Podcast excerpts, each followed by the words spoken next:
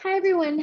Thanks for joining us today. So we're a couple minutes past the hour and I wanna be mindful of just the topic at hand and how much we do have to discuss. So I'm Kayla Craddock with NACDD. I'm going to be helping uh, the call with the chat and just other background functions. Um, so just wanted to give you a reminder, we are recording today's call, given the topic um, could have a lot of details discussed. So we will make this available um, after today's call. Thank you for joining and accepting that recording option. Um, if you could, um, if your name is not already your name and state within your uh, sign in, please change that. And then also you can put your name and state within the chat. We will be monitoring the chat for any questions and discussion points today. So we would just like to know who's on um, so we can hear all the great work that you're doing and even follow up with technical assistance as needed. So thank you all. I will hand it over to, um, I guess, Tiffany to kick us off. That sounds great. Well, good afternoon, everyone. Happy, uh, I almost said Monday. It is Tuesday, though it very much feels like a Monday. So um, I appreciate you all jumping on. It's good to see everyone. And um, we can go ahead and go to the next slide. So we're here talking about MTM, medication therapy management with our partners. And we, uh, Rachel and myself are part of area three, or yes, area three. Um, and so we are, um, I am Tiffany Knopf. I'm the health systems and pharmacy coordinator for the North Dakota Department of Health. So it is very good uh, to see you all today. We can go ahead to the next slide we are going to start with a few poll questions um, because everybody's work with pharmacy is a little bit different. So if you can go ahead and take a second to answer the first poll, which is before 1815, 1817, were you working with pharmacy as part of your cardiovascular disease prevention efforts?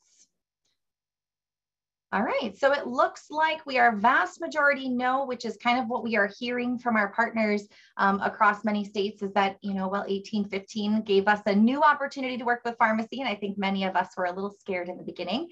Uh, any thoughts on that? Any, for those of you that did work with pharmacy, was your work similar to what you're working on for 1815, 1817? This is Christelle from Montana. Uh, for the 1305 grant, we worked on Team Up Pressure Down project. So we focused on blood pressure medication adherence with quite a few pharmacies. Wonderful. Thanks so much for sharing. All right, Julia, you can go ahead and go on to question number two. So this is going to be a select all that apply. So as part of your 1815 work, which pharmacy organizations are you partnering with? Um, so you can go ahead and select all of those that apply to your work within 1815, 1817 pharmacy. All right, so looking at our poll results, 91% of us are partnering with our community-based pharmacies.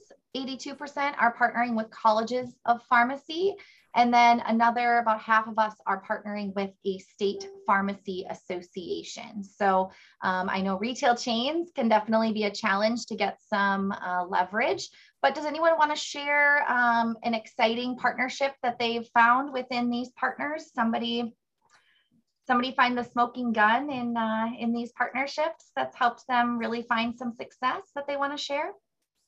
You know, in South Dakota, we only have one college of pharmacy. And it just so happened that right as we were writing our 1815 initial application, they had a new division had come on board who had done all kinds of the same work in other areas before she came to South Dakota. So we really just had that person fall into our lap at the perfect time. And if she wouldn't have come on board with our pharmacy school, I mean, we would be nowhere near where we are now because um, South Dakota had not worked with pharmacies before 1815. We have had no idea where to go or who to reach out to or anything like that. So we got really lucky in finding that great partner just at the perfect time as we were starting 1815 and without that we like I said we we wouldn't be where we are with our pharmacy effort and we just got lucky. And we're right there with you, Rachel, in North Dakota. Uh, we luckily found somebody at the Pharmacy Pharmacists Association uh, that was really interested in this work, had already started a lot of the diabetes and cardiovascular disease work that was happening in the state, which was minimal, but um, it was some. And so he got us connected with colleges of pharmacy, and that is our dream team. Um, we are we yeah we would not be in the same place if we would not have been connected with those individuals so finding the right individual has definitely been helpful. We can go ahead and go on to our third and final poll question, if you wouldn't mind, Julia. So taking a look at what uh, pharmacy services you've been working on expanding or implementing in your state as a result of the 1815 effort. So again, this is a select all that apply. So within your pharmacy work, what of these have you been working on? Excellent. So taking a look at our results here. So MTM sessions provided, and I know that MTM and the definition of that um, has been really left up to interpretation. So we'll be interested to see what people are willing to and able to share here in our coming discussion questions around that. Collaborative practice agreements has definitely been a focus area for us also in North Dakota. MTM and other trainings uh, is definitely necessary with uh, a few others that are working on getting some pharmacists placed in clinical settings, um, as well as some reimbursement, which we all know will be the sustainability of a lot of the work that we're doing. So does anyone wanna share about some of the collaborative practice agreement success that they've seen? And it looks like Jennifer commented in the chat regarding to, I'm assuming this is around reimbursement, but she's just wondering if other states have worked with private insurers um, because their relationship with Blue Cross Blue Shield of Vermont and the clinical pharmacist really has helped um, their process with pharmacy. And Tiffany, this is um, Jen from Vermont. That might have been more related to your previous poll question, um, just as far as some of the different partners, because um, this is something that's new to us. So certainly a worthwhile, um, we're a very small state, so really helpful to have our private insurers on board. Absolutely. Yep, absolutely. And we will talk about kind of reimbursement regarding sustainability and billable opportunities here on our second discussion question. So just don't let me forget, Jennifer, to, to work back around to that question if you don't mind. And uh, Amy in Kansas, um, one of the areas has had good success with the Blue Bag program. Amy, would you mind sharing a little bit more about that? I'm familiar, but I also don't want to get it wrong from my time in Virginia. Oh, sure. Um, and we actually have had two different areas attempted, and one was um, more successful than the other. I think probably as a result of the enthusiasm of the of the clinic for it and the willingness for them to refer. But basically, um, oh, I should add um, one of the adjustments that the program that was struggling made um, that increased their success was reducing the number of medications required to four from eight. So the Blue Bag program takes um, traditionally takes patients that have a large number of prescriptions and um, originally eight or more, um, and they give them a little bag um, with some general information about chronic disease management in it. And I don't know if all the Blue Bag programs do that or not, or if it was specific to the programs that they're doing it here in Kansas, but um, they take that bag with them to the pharmacist, and the pharmacist does um, medicine reconciliation.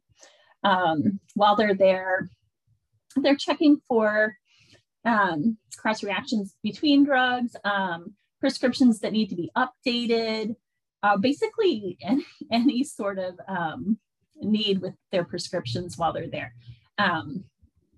so yeah, uh, our North Central Kansas area was having really great success with it, and I they have continued to do the program. And then um, we had another area that was struggling a little bit um, with recruitment, but they lowered the number of prescriptions down to four medications and um, saw an increase in participation. So um, it's a pretty pretty nice, simple program. The blue bag is a is a really good prompt um, for patients to you know uh, follow up and get to the pharmacy after they visited their clinic. So when you take a look at the research article, it does have um, some of the really great resources related to how they found success for this. So if anybody is looking for um, an option to start this up in their pharmacy um, or with their pharmacy partners, this would be a really a really good option. And it does look like the it was uh, rural independent community pharmacies where this research article was based out of. So hopefully that's helpful for some if they want a little bit more information.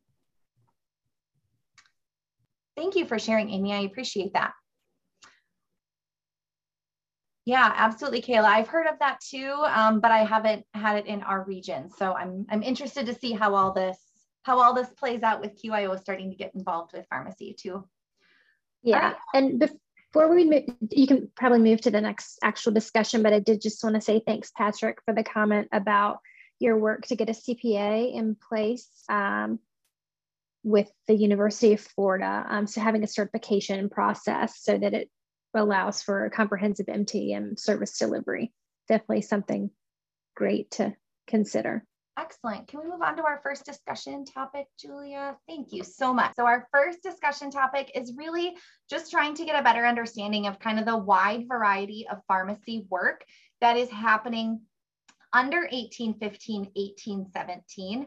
And to kind of start this off, I will not be one of the volunteers, but I will share what we are doing in North Dakota, um, just to give you guys all a little bit of context of my background in MTM. So through our work with the School of Pharmacy here in North Dakota. We also only have one, like Rachel, as well as our North Dakota Pharmacists Association. We started a student rotation enhanced MTM project. So what we're doing is having students from the School of Pharmacy that are in their fourth year of pharmacy school go out to rural pharmacies that have applied and decided to partner with us.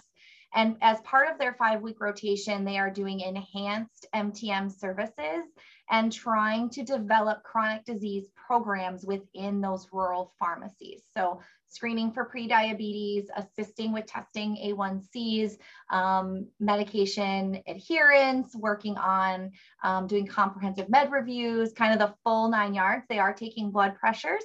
And then our Pharmacists Association did sponsor blood pressure cuffs for each of these pharmacies. So they are doing a loaner cuff program as well. So we are doing a lot around pharmacy, but this is just one of the projects that uh, we find is a little bit unique. So does anybody else want to come off mute and be one of our volunteers to share what they're doing?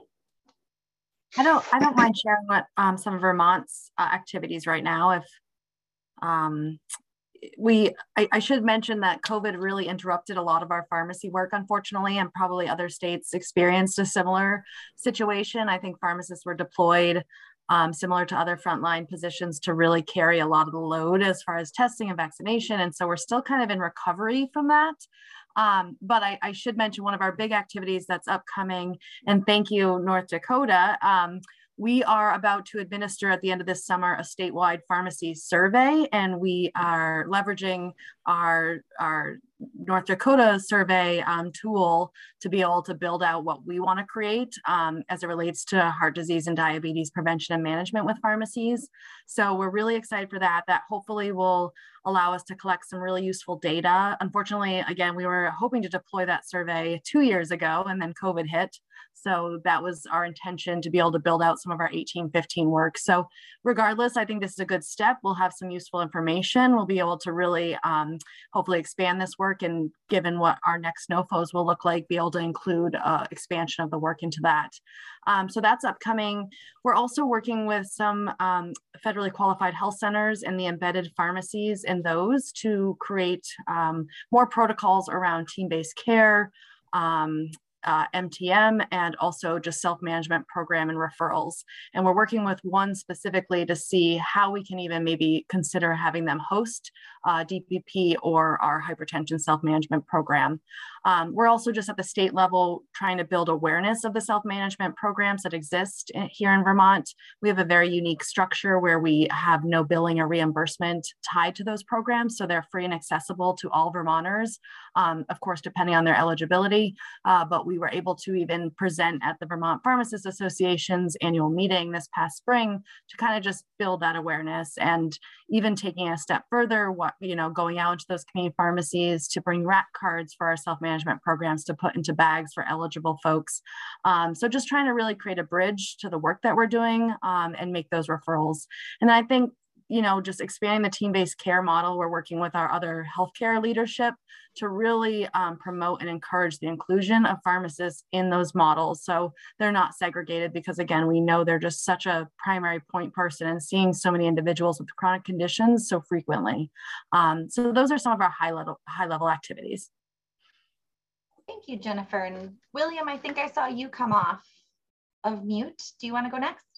Yeah, sure. So I just want to share what we are doing here in North Carolina. So basically what we do is uh, we target uh, the priority areas. Uh, and we've been uh, pretty lucky so far uh, to be able to identify pharmacists, a pharmacist that are interested in partner, partnering with us um, to reach out to the priority population. Um, so what they do is uh, when we are recruiting them and bringing them, uh, them on board, uh, we uh, encourage them to uh, create a CPA with the providers, which has been going uh, pretty well. so that has been going really well. So what does, another thing that we've been doing is partnering with North Carolina Association of, of Pharmacists. they've been very, very helpful. they've been letting some of our uh, pharmacists who have, uh, have been very successful uh, present in their conferences. Uh, they recently had one, their annual conference, uh, to encourage more pharmacists that are not already providing MTM services uh, to provide. But uh, yeah, we have those. we have a good partnership with the North Carolina Association of Pharmacists. Thanks. Yeah, thank you so much, William, for sharing. I appreciate that. Yeah, collaborative practice agreements, I think, definitely vary from state to state on what their options are and how they're developed. But um, once you can get some of those in place, it really does feel like you're going to be able to pick up steam a little bit with that momentum. Absolutely. Opens a lot of doors. And who is going to be our third and final volunteer? I can share something interesting that our partners learned about through their pharmacy work. Yes, please do. Um, we work really closely with the Kansas Pharmacist Association. And, you know, they had been getting, um, trying to get pharmacists to attend these um, virtual trainings about, you know, MTM and team based care. And they really were not having any luck. Um, so they actually started driving around to the pharmacies and having one to one meetings. And everybody wanted to do this work um, they just didn't want to get online to hear about the work. So um, that's actually their um, their preference now because they were actually um, wasting more time trying to get people to attend things that they weren't going to show up for than they would. Um, and they have two different people in two different areas so that they can have a better reach in Kansas. But um, yeah they have they have found it to be more efficient to actually get out there drive up to the pharmacies and um, just talk with them we have a lot of like family owned pharmacies um, and just talk with them yeah, we are in a very similar boat in North Dakota too. Almost all of our pharmacies are independently owned. Um, we have very few chain. I want to say we have a handful, five or six chains in North Dakota. Um, and so, yeah, we're with you. We had to do kind of our pharmacy statewide tour, and we drove around uh, based on our pharmacy survey and and met with pharmacists one on one. So, pre-COVID, lots of fun opportunities. yeah, well, and the, the pharmacists hired a lot of techs um, during COVID, and now yeah. they're looking for things for them to do. So it's just a really great opportunity in this final final year that we have because they're looking for a new role for them, and we have a couple of roles for them. Absolutely. And Amy, we should connect mid-year here. Um, I'm going to write your name down as, as somebody to reach out to. We have one pharmacy who's doing a pilot using med techs to try to reduce medication abandonment. Um, so they're looking at three months previous data and looking at what kinds or types of patients are abandoning their hypertension and diabetes meds. And then they're working on looking forward and applying what they learned to try to identify patients that might abandon meds and then work on doing some follow up using their pharmacy techs. Great. So it might be a cool, another cool opportunity to take a look at uh, med adherence. Yeah, definitely. All right. Do we want to move on to our next question, Julia? I think we're right on time so far, which is great. Thank you everybody for sharing. I appreciate that. So we've talked a lot about sustainability and how hard it is in each state to uh, get these types of services billed for pharmacy. Um, and I can just share, this is again going to be an opportunity for every state or at least three states to share. Within North Dakota, we can bill MTM services through our North Dakota Medicaid. It does require a pre-approval process, which can take upwards of three months, which we all know is a significant barrier. And then the documentation and actual billing platform is incredibly labor intensive. Um, and honestly, in most cases, not worth the pharmacy's efforts. But we do have opportunities now within the state of North Dakota for pharmacists to prescribe and bill for tobacco cessation. So they pharmacists can actually write a prescription for tobacco cessation supplies, um, gum, patches, lozenges, all of that, and then they can actually bill out through Medicaid for um, tobacco cessation counseling. And then they can also bill out for immunizations. So identifying missing immunizations, COVID does not fall under that category, um, but missing immunizations, each opportunity that they um, offer and provide an immunization that's missing, they can bill out for that also through North Dakota Medicaid. So um, we do have some opportunities within our state to bill, um, but they are uh, definitely looking to have more opportunities in our state. So any uh, it could be successes, it could be challenges around billing. We would just love to hear what other states are uh, experiencing around billing for MTM services. Well, in South Dakota, this has been a real struggle for us. We have partnered closely with one of our payers, um, Avera Health Plans. Avera is one of um, our three large health systems in South Dakota, and then they also have a health plan um, and so we've been working with them very closely, particularly looking at their data and utilizing that. And the problem is, of course, they want a lot of return on investment information before they will commit to any reimbursement type models. And as everybody knows, it takes a long time to actually get return on investment information. And so we really haven't had the chance to get a lot of that information um, piled up and, and re- packaged up and ready to go at this point. Um, so a lot of our work has been reimbursed through 18, 15. And so we are trying to cram as many things as possible into one package. So I'm thinking of our CPESN work.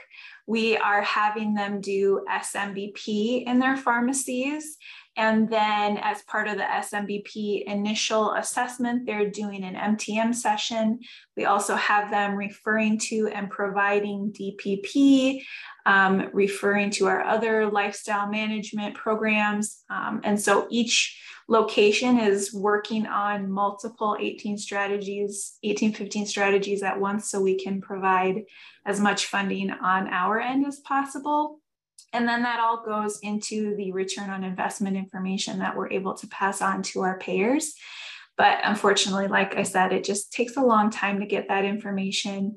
And of course, they don't want national data, they want local data. So having that information from other states helps a little but not a whole lot when it comes to part you know getting them to to come on over to our side and help with the reimbursement piece but um, so it has been definitely a struggle. We don't have any Medicaid reimbursement or anything at this point. Um, so we just keep plugging along and hopefully pharmacy will be on the next five year cooperative agreement and we'll have more opportunity to continue working on this because it's definitely an issue, um, especially because like North Dakota, we have a lot of small mom and pop pharmacies and the reimbursement piece is definitely a big concern. We've had several pharmacies close recently just because the financial financial piece is, is really tough and they're not able to continue keeping their doors open. So we're continuing to work on this and um, hopefully we'll come up with some solutions soon. And Rachel, I know you guys are working on the community health worker strategy. We've had some interest from pharmacies in looking at that model. Have you guys integrated community health workers into your pharmacies and how does that change or affect the billable opportunities? Sure. So we are just getting uh, some trained official CHWs on board. Um, we just had our first class go through the training uh, not too long ago. They've been on the job for a few months. Our pharmacies are planning on incorporating them. Um, we have a few locations that have delivery drivers that go out and deliver medications, and so we're we're cross training them as CHWs. So since they're going to the patient's home already, then they are able to provide some of those CHW services, which can help with the reimbursement. Um, at this point, we only have CHW reimbursement for Medicaid. Um, so that limits the patients, obviously, that will qualify for that reimbursement, but it is better than nothing. Um, so we'll continue to expand the, the CHW piece going out into the communities. Um, and hopefully, as we get more CHWs through the training and certified so that they are able to request reimbursement, then we'll have more, more of those types of circumstances and instances that we can build off of. Awesome. Thanks for sharing that. It's fun to see all the worlds come together, right? Um, who else wants to share their successes or challenges related to billable opportunities for MTM?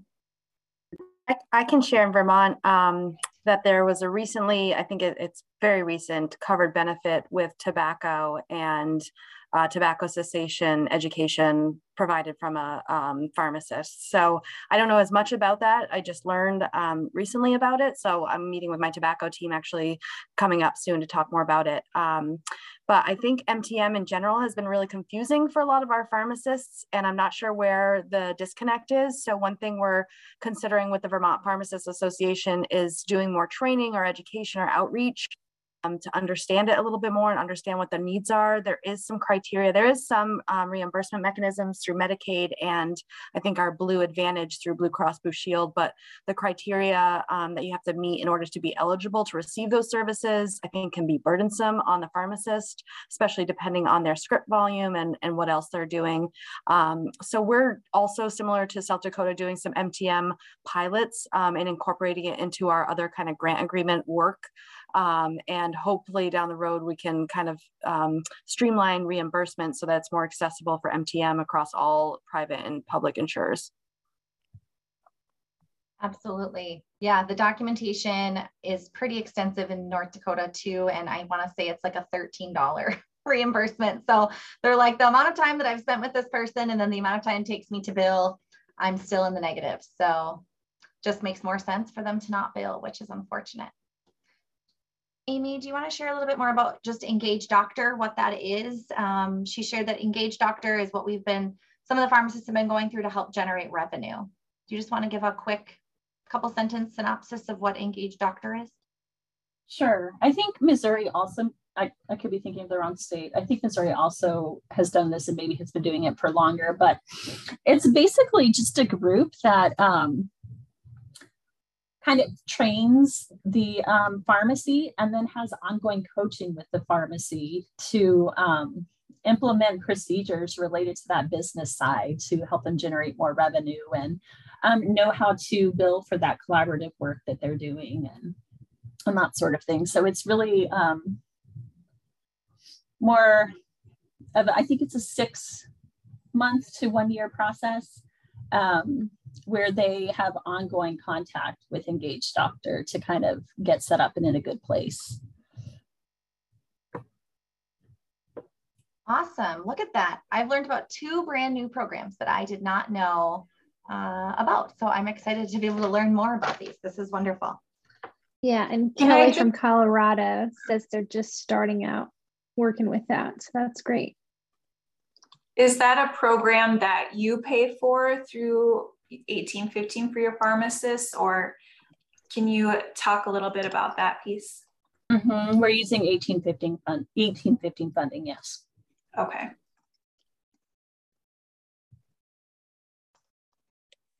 It is one of those things you can actually get approved to spend money on with 1815 funding, so that's a plus.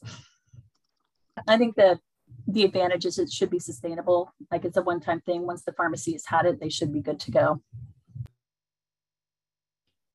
Awesome. Thanks so much, Amy, for sharing. We can probably go on to our next slide, Julia, if you don't mind. All right, this is one of my favorite questions because I am a data guru. I love data, and I think that data is really important to not only tell our story, um, but also to be able to streamline our impact. Um, so the questions are, what kind of data are you collecting? Where are you getting it? How are you getting it?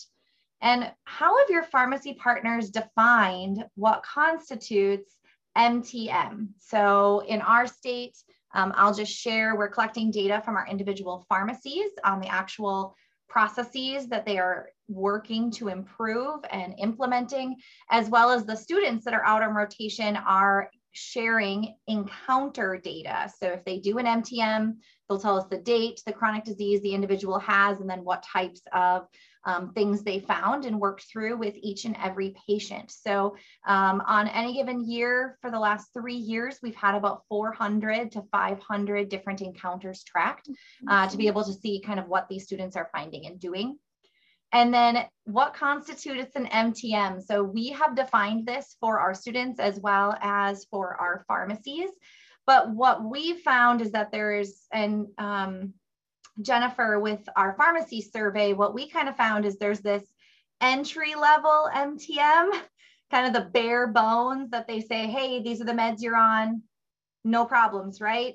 Blood pressure's good. You know, they kind of go through the very basic information. And then there's the much more enhanced MTM, which, you know, they're doing more of the chronic disease management. They're going through and making sure that patients are truly taking their meds as prescribed and they really kind of do a deeper dive. Um, we found that the entry level MTM, the very basic, takes five to seven minutes. And then when you get into that 15 minutes to, you know, an up category, you're kind of in the enhanced uh, levels of services. So um, that's kind of what I, our experience has been. Um, we do not have pharmacies connected to our HIE um, that they are able to view it, but they are currently not uploading any data to it. So we're not able to get any data out of it. Um, so each is coming from each and every individual student is uploading weekly and then each and every pharmacy is sharing quarterly, as well as our pharmacy survey, which goes out statewide. Again, looking for three volunteers, thoughts on what people want to share about what kind of data they're collecting from pharmacy?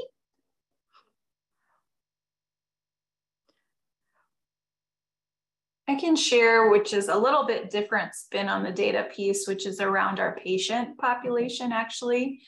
Um, in South Dakota, we did a, a landscape analysis the first year and found that really patients don't know what pharmacists do, our providers don't, our payers don't. And so we have our activities broken into the different stakeholder groups. And for our patient work, we have been doing a lot of, um, we've been focusing a lot on awareness campaigning. We have a commercial and all these handouts, different materials that we made. And so we do, um, people are able to sign up to participate in our our focus groups where we collect survey information pre-exposure and post-exposure to the different awareness materials we make. Um, and then we also, anybody that is provided MTM services, they also do these kind of survey things where they're doing the pre and post exposure. And that obviously helps us modify the different awareness campaigns that we're doing and the, the materials that we're making. Um, and, and so we, uh, we have been collecting that. Um, we've also been working with our payers, like I mentioned earlier, where we're looking at claims data and we're looking at the services that they provide. Um, for our MTM, we're, we're only really tracking the enhanced version that Tiffany spoke of. Um, because like I said, our pharmacists said considered, well, if I ask them if they're having any questions, then that constitutes an MTM, which, you know, that's not exactly what we were meaning by MTM. So the way that we're tracking that is through who we train um, because they are required to do those enhanced MTMs as part of their training. And so we know that they're completing all the components we want them to complete. And so that's what we're tracking, and that's all through the training that we're providing through our School for Pharmacy, um, which is the American Pharmacists Association MTM certification. Um, as well as the diabetes training through APHA and cardiovascular before they discontinued that training. Thanks so much, Rachel, for sharing. I appreciate that. Others want to share what kind of data they're collecting for pharmacy. Looks like Michelle shared in the chat that they've de they designed a couple of pharmacy pilots where they have pharmacy fully integrated into providers EHR. So she's able to get some patient uh, level outcome data. That's awesome, Michelle. Have the providers had any other benefits? I mean, obviously there's a lot of potential benefits from accessing patients' EHR records. Have you found some unexpected um, or exciting data points that from those from that type of access? I don't know if we've seen anything unexpected.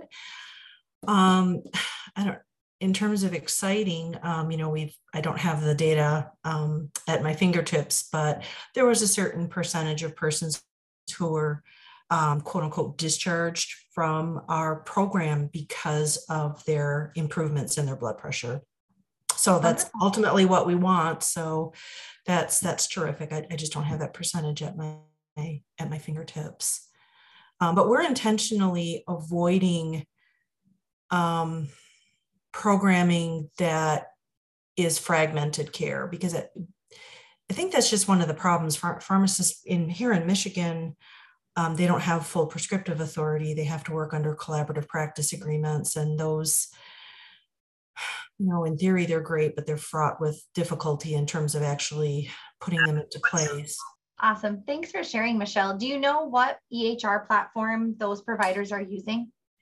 Yeah, I'm sorry. I don't know if someone else was talking. I didn't. I wasn't sure what no, was. if somebody just came off on came off mute. So oh, okay. No I'm sorry. About Um, yeah, so I just I just kind of stopped mid sentence there, but um, yeah, we're we're we're intentionally trying to avoid developing programming with that fragmented care, but developing programs that are fully integrated with providers is not easy either. So it's it it's slow go. Uh, you know, we don't have like a ton of data, but it's we're, we're working on it. We're, we're getting there. Um, different providers use different platforms. I know off the top of my head, one of them uses Epic. Um, I'm not sure about the other primary care office, but what's great is our pharmacy partners, um, they have the ability to um, both read and write into the into the EHR. So um, the the docs can um, you know see what they recommend in real time. Absolutely. Mm-hmm. Absolutely. That's excellent. Thank you. Uh, we have a couple of pharmacy pharmacists that we've had, we've been able to embed within the clinics of our some of our larger health systems in the state. So they're working and practicing as AmCare pharmacists.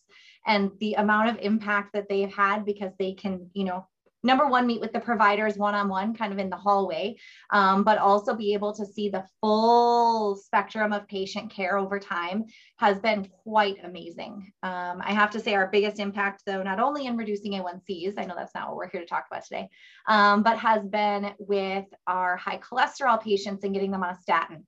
Um, we've had, I think it was like 15 to 17% of the patients within this larger health system had been listed as uh, statin intolerant. And when in reality, the patient had never even tried a statin. So um, those, you know, those patients are able to be combed through by that AmCare pharmacist and are really able to be um, managed better by the AmCare pharmacist within the within the health system. So it looks like Kelly shared that they receive e-care data from their CPESN three times um, annually, and then they conduct a review follow-up survey with their cohort pharmacists. So thanks so much. I'm not for, we don't have CPESN in North Dakota. Can you share kind of what is coming from that e-care data? She might not have a microphone and that's okay. So Kelly, if you don't mind dropping in the comments, uh, what, what kind of data you get from the e-care, I'd be really interested to know. Thanks for your patience with my technical difficulties. Can everyone That's okay. Yes, we can um, hear you, Kelly. Okay, great. um, so uh, for the e-care data, uh, we are able to, we, pharmacists are entering in um, uh, e-care plans for diabetes education, hypertension education, dyslipidemia education, um, uh, medication adherence, um, so we're able to count frequencies of, of those encounters. Um, we are also able to use the, um, the file with medications uh, prescribed to um, identify those patients who, who uh, are likely to have diabetes or have, um, have hypertension or um, dyslipidemia or cardio uh, CVD diagnosis. Um, and so kind of uh, work that report these frequencies of care, um, e-care planning um, with, for those populations. Uh, we also have, have, access to data if the pharmacists enter it. Uh, some um, enter it more frequently than others, but we have uh, blood pressure readings, so we're able to um, look at, um, at, at, control of blood pressure and A1C, um, but the, sometimes the data has been limiting with that. Um, yeah, so that's kind of what we've been able to, and we're also um, also kind of looking uh, at uh, appointment-based model.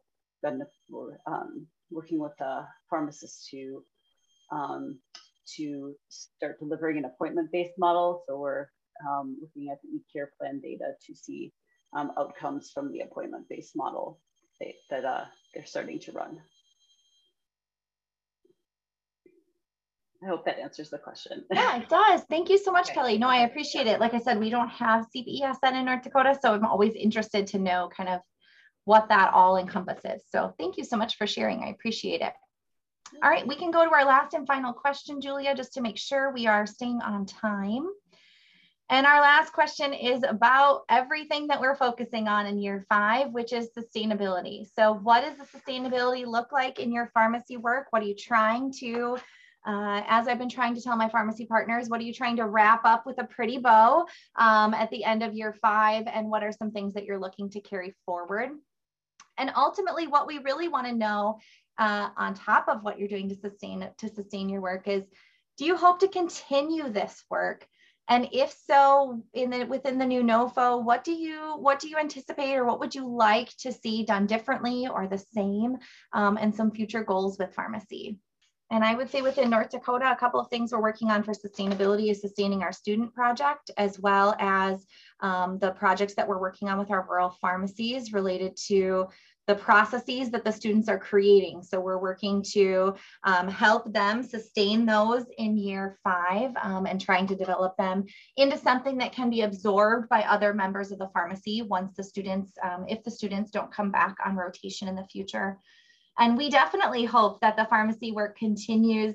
Um, I would like to see from CDC um, or from another national source kind of their definition of what they consider the basics of what what has to be part of an mtm um, in order for it to count i think some continuity across um, the recommendations would be wonderful because then I think it also would help us when we have conversations with payers to let them know that at bare minimum, this is what you are expected to receive um, or your patients should be expected to receive. Um, and our future goals is um, our some of our pharmacy partners are working on a billing uh, and documentation platform.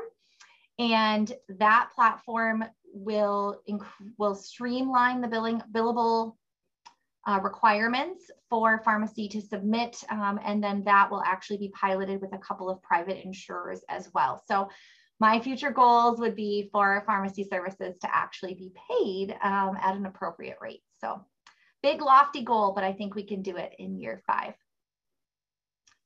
Thoughts from other folks, folks on sustainability and uh, what they kind of anticipate that they would like to see coming out of pharmacy in the next NOFO? Well, one nice thing in South Dakota, we have also integrated quite a few pharmacists into the clinical setting. And some of them have been in there for a couple years now. And so even though our payers uh, aren't seeing the return on investment yet, our health systems that employ those pharmacists are. And so they have been picking up a lot of the um, the salary dollars and stuff so that those folks will be able to continue working if, even if it's not full time, but at least a few days a week being in the clinic or maybe afternoons or something like that. Um, they also, we also have one health system that um, created kind of an overarching center of operations pharmacist who um, is able to oversee multiple pharmacists within that health system. And so physicians can, you know, send a referral to this pharmacist if they have questions or or um, need a consult or things like that. And that's that person's primary job is just to be overseeing the different needs in multiple pharmacists. So our health systems are definitely seeing the benefit through the outcomes that they're having and we definitely want to continue our pharmacy work in some way, shape, or form, whether it's through team based care or something. We're going to find a way to make sure that we get to keep working on it because we have these huge, grandiose plans that if COVID had not come along, we probably would have been further uh, with this work than we are. But like was mentioned earlier, our pharmacists took a pretty big hit too um, when we were dealing with all the, the mess of COVID. So we're going to find a way to incorporate them into our next NOFO. I don't care uh, what our activities are, we're going to figure it out. We'll get our degrees in creative writing, Rachel. I'm right there with you. So uh, no, we are we are committed, and and honestly, the partnerships there's way too much energy behind them um, in North Dakota to let those go by the wayside. Um, and and I've changed my title. My title's been changed to I'm the pharmacy coordinator. So we have to keep pharmacy, right? So there you go. Sustainability is everybody just gets their title changed uh, to pharmacy coordinator. Anybody else want to share? I know uh, Michelle said in the comments that within uh, community pharmacy, it you know it is more difficult to have it be sustainable because the the low ROI. But I have to say, um, Michelle, we've had some really interesting. I know immunizations is not part of this, this NOFO specifically, um, but our pharmacists are funded to do some um, immunization work. And within um, the MTM services they provide with us, part of it is covered by um, an immunization grant as well. And our pharmacists identified over 700 missing immunizations for chronic disease patients. So these are only diabetes and hypertension patients. They actually were able to administer 51% of those. So they got 51% of patients to get caught up on their immunizations. So when we look at return on investment, it's it's going to be different in making that sales pitch. I know Rachel's going through that right now. Uh, making that sales pitch is a little bit different, but I think if we think a little bit creatively around what this work entails, I think I think the ROI is there, especially when it comes to patient health, when it comes to access, um, you know, when it comes to knowledge around medication, um, we've seen a, a, drastic reduction in patients uh, reporting immunization or reporting medication challenges, um, meaning side effects or in drug interactions um, after they meet with our team. So I think you know patient patient satisfaction is a huge piece of this as well. They may not save a lot of money, but I actually think that they will, uh, they will in the long run, especially if we can get the patients immunized and in good control. Does somebody else want to share about sustainability in pharmacy or what they want to do in the future NOFO around pharmacy? We'll take one more comment and then we will be done for the day, you guys. Uh, I don't mind going in Vermont. Um, I think we're hoping to learn a lot from our statewide survey. Um, we're hoping to get some good responses um, from pharmacists across different clinical and community settings. And that will help us really dive into what might be necessary um, for our next round of work if, if pharmacy is included. And we are also hoping that it will be included because we really see pharmacists as such, uh, such an extension of this work. Um, so I think that's one area just in general, we're really hoping to put our time into kind of that provision of provider status and that compensation, you know, recognizing pharmacists for these services um, in this team-based care model. So I'd like to see more from the national, um, uh, you know, different organizations nationally working together, CDC, HRSA, um, the American Association College of Pharmacy, um, you know, all these different uh, networks and and um, federal organizations to be able to include pharmacy uh, more intentionally because I think they really have such an important role in all of this work. Um, and I'm hoping here in Vermont, you know, we can really leverage their positions um, to kind of be one of the, um, you know, main points of contact for screening and having that accessibility piece being, you know, if they're the first place a patient finds out they have high blood pressure, then having those referral mechanisms. And again, just going back to that team-based care model, um, really kind of institutionalizing how pharmacists fit in our state. We are doing the exact same thing. I, I exactly, I exactly echo what you said, Jennifer. And I would strongly encourage you all, if I know data is sometimes hard to come by with pharmacy, also encourage you to ask them in year five for a success story.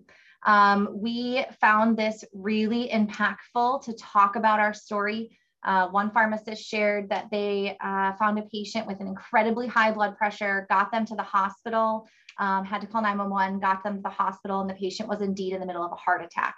Um, but if they wouldn't have taken the patient's blood pressure in the pharmacy, uh, that patient was driving themselves home uh, with their wife in the car. So I think, you know, there are some amazing, amazing success stories out there. We've just got to give them the opportunities to submit them.